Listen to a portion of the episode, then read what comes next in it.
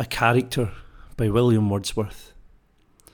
I marvel how nature could ever find space for so many strange contrasts in one human face. There's thought and no thought, and there's paleness and bloom, and bustle and sluggishness, pleasure and gloom. There's weakness and strength both redundant and vain, such strength as, if ever affliction and pain could pierce through a temper that's soft to disease, would be rational peace, a philosopher's ease. There's indifference, alike when he fails or succeeds, and attention full ten times as much as there needs.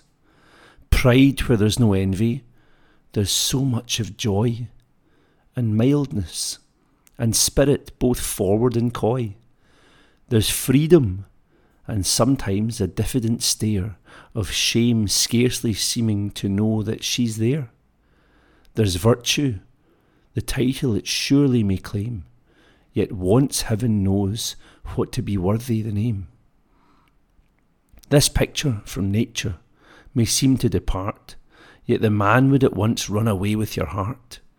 And I for five centuries right gladly would be such an odd such, a kind, happy creature as he.